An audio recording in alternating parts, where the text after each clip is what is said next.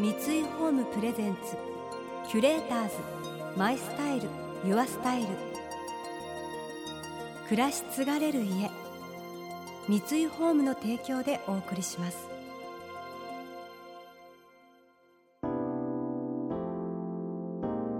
溢れる情報の中で確かな審美眼を持つキュレーターたちがランデブー。今日のキュレーターズは山崎直子です。川亮です。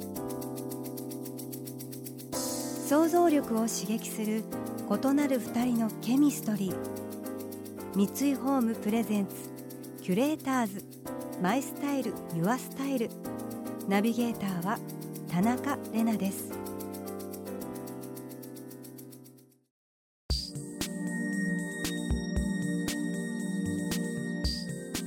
宇宙飛行士山崎直子さんのリクエストで実現した深川亮さんとのキュレーターズトーク。2回目となる今回は宇宙という壮大な謎に挑みます。近年では MC やコメンテーターとしても独自の感性を光らせている深川さん。今回はそんな深川さんの宇宙への思いがスパーク。実際に宇宙を体験された山崎直子さんは川さんのあふれる疑問にどのように答えるのでしょうか？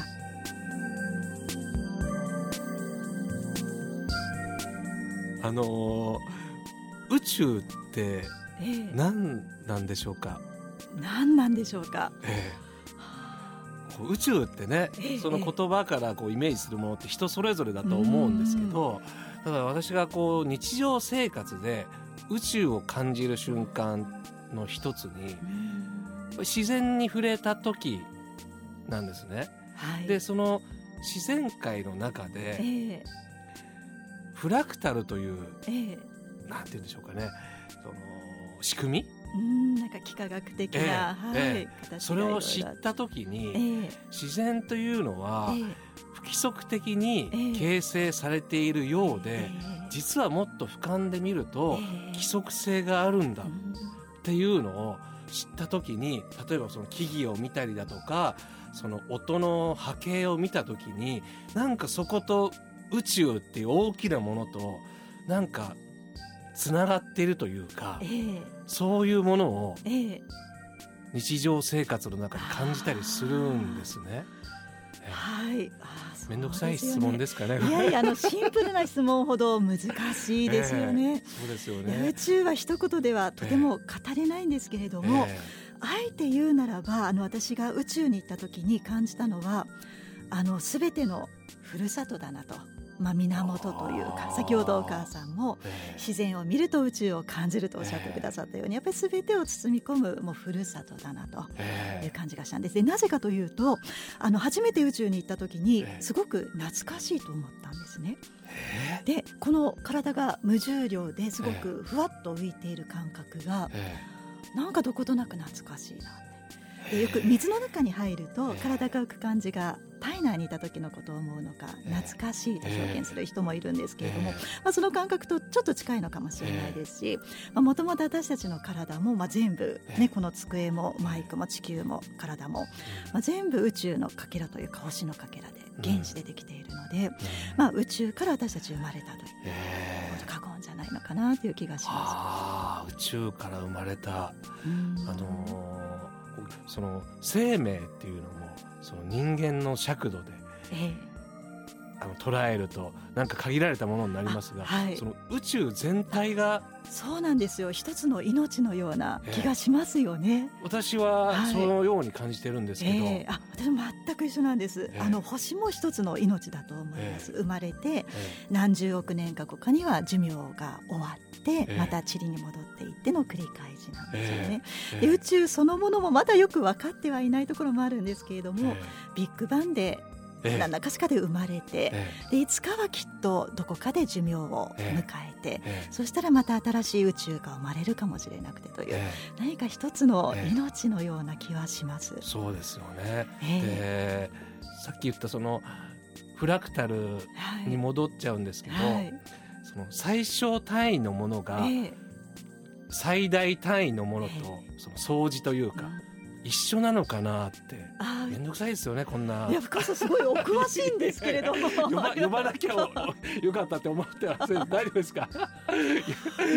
いやいやいや面倒くさい。こんなのをね あのー、ねそんな、えー、えー、でもあの掃除系というのはすごく感じるんです。っていうのが、えー、あの宇宙ってすごく大きな目で見ると星がたくさんあって、銀河がたくさんあって、で中は隙間だらけなんですけれども、でも遠くから見ると銀河系って星星がたくさんあって見えるんですよね。で私たちの体も原子と原子の間ってすごく隙間があるはずなのに、こうやって一つの体になっているんですよね。だからなんかその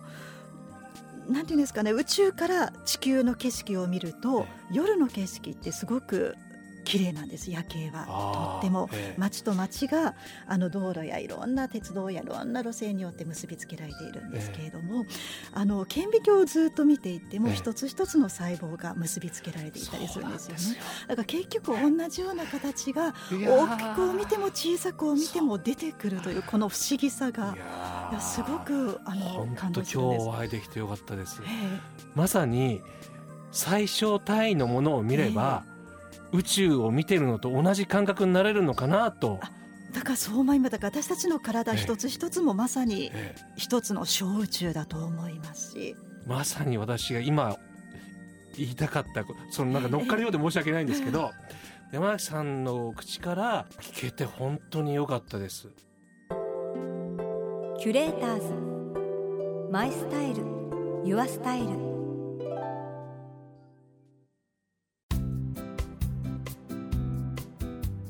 今日のキュレーターズ。テーマはズバリ宇宙の謎。未だ解明されていないことがほとんどという宇宙について考えることはもはや哲学であるのかもしれません。エッセイストとしても世の中の真理や不条理を綴る深川さん。そんな独自の感性であふれる宇宙への思いを投げかけていきます。時間に関しても本当不思議だなと思って、えー、時間っていうのは人間がその便宜的に作ったものじゃないですか。えー、あの高校時代にどうして大人になると夏休みってどんどん早くなるのかなと思ったんですね。えー、で夏休みだけじゃなく1年ってどんどん早くなるじゃないですか。で、まあ、それってだんだん自分の年齢がこう重な、あの増えていくと結局1年に対する分母が増えていくので、感じ方は変わるんですけどでも感じ方っていうか絶対的な時間なんて存在しないんじゃないかなと思うんですね。だから1年って我々にとっての1年とその宇宙にとっての1年ってやっぱりその同じ尺度で測れないものであって、だからなんかそんなようなことをずっと高校生の時に考えてひと夏潰しちゃった時あったんですひと 夏ずっとそのことと向き合ってた時があって。ねこのなんか3次元ではと語れない、もっとね複雑な世界だっていうんですけれども宇宙ってでもあの宇宙の宙は時間の流れを指すそうなんですよね。あの漢字の。で、宇宙の「う」は四方上下でいわゆる空間を指すそうなので、宇宙という言葉にこの広がりだけではなくて時間の流れも含んでいるということでだからよくできた言葉だなというふうに、ねうん、ちょっと思います。今山崎さんがですね三次元って言っちゃったじゃないですか。言っちゃいましたね。ダメもうまた私のね ハートを刺激しちゃいました。ええ、まさしく我々今その三次元っていうルールの中で世界を見てるから、はい、宇宙っていうその表現になるわけで、でもその三次元じゃないものも、ね、もっとそれ以外のね世界があるんだろうなと。っていう気はしますよね。なので急になんかあの修学旅行の夜みたいな話になっちゃうんですけど、えー、私は、えー、その UFO とか、えー、その宇宙人とか一般的に言うようなものって、今どこかの惑星からやってきてるものじゃなくて、異次元から来てるって私は思うタイプなんですね。だからそれを私の我々のこの目では普通にはこう認識できないような別次元のものからこうやってきてるんじゃないか。例えばそのアリとかそういったものっていうのは二次元の世界を二次元のルールの中で生活している、だからアリがこう例えばあの足を登ってきても、アリたちにしてみたら登っていくじゃなくって果てしなく続くその平面をただあの進んでいるだけであって、えー、我々の尺度で言うと上がってるけど、アリの二次元の世界からいくとずっと平面を歩んでると。えー、でアリにとってその立体の概念がないから、はい、その非常にぼんやりしてると、えー、それと同じように我々が認識できるのは3次元のものだから、4次元を超えるものに関してはぼやぼやとしか認識できないんだろうなと。なのでそういう UFO だとかそういったものはそういうところから来てるのかなっていうふうすいません。もうね。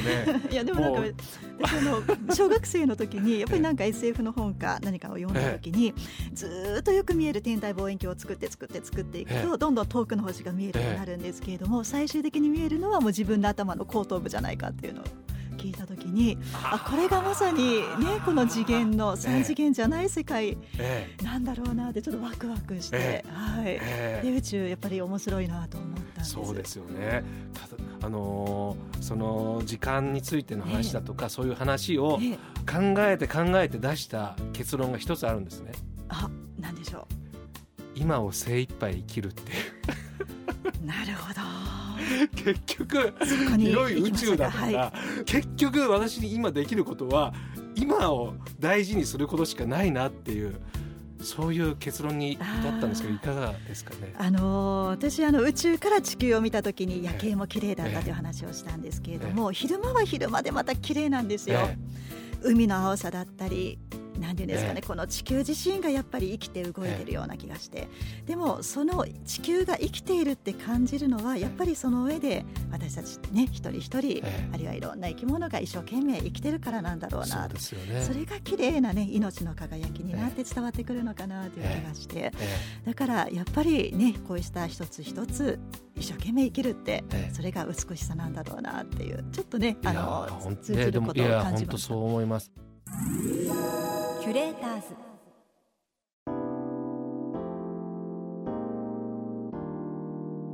田中れながナビゲートしてきました。三井ホームプレゼンツキュレーターズマイスタイルユアスタイル。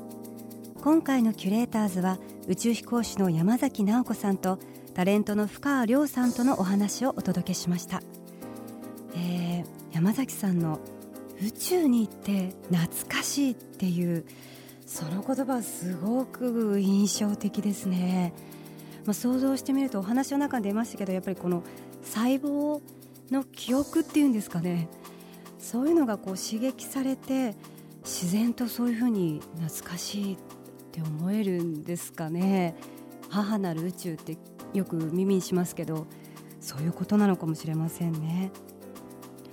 来週も山崎直子さんと川亮さんをお迎えしてお二人が培ってきたコミュニケーション力についてお聞きしていきます。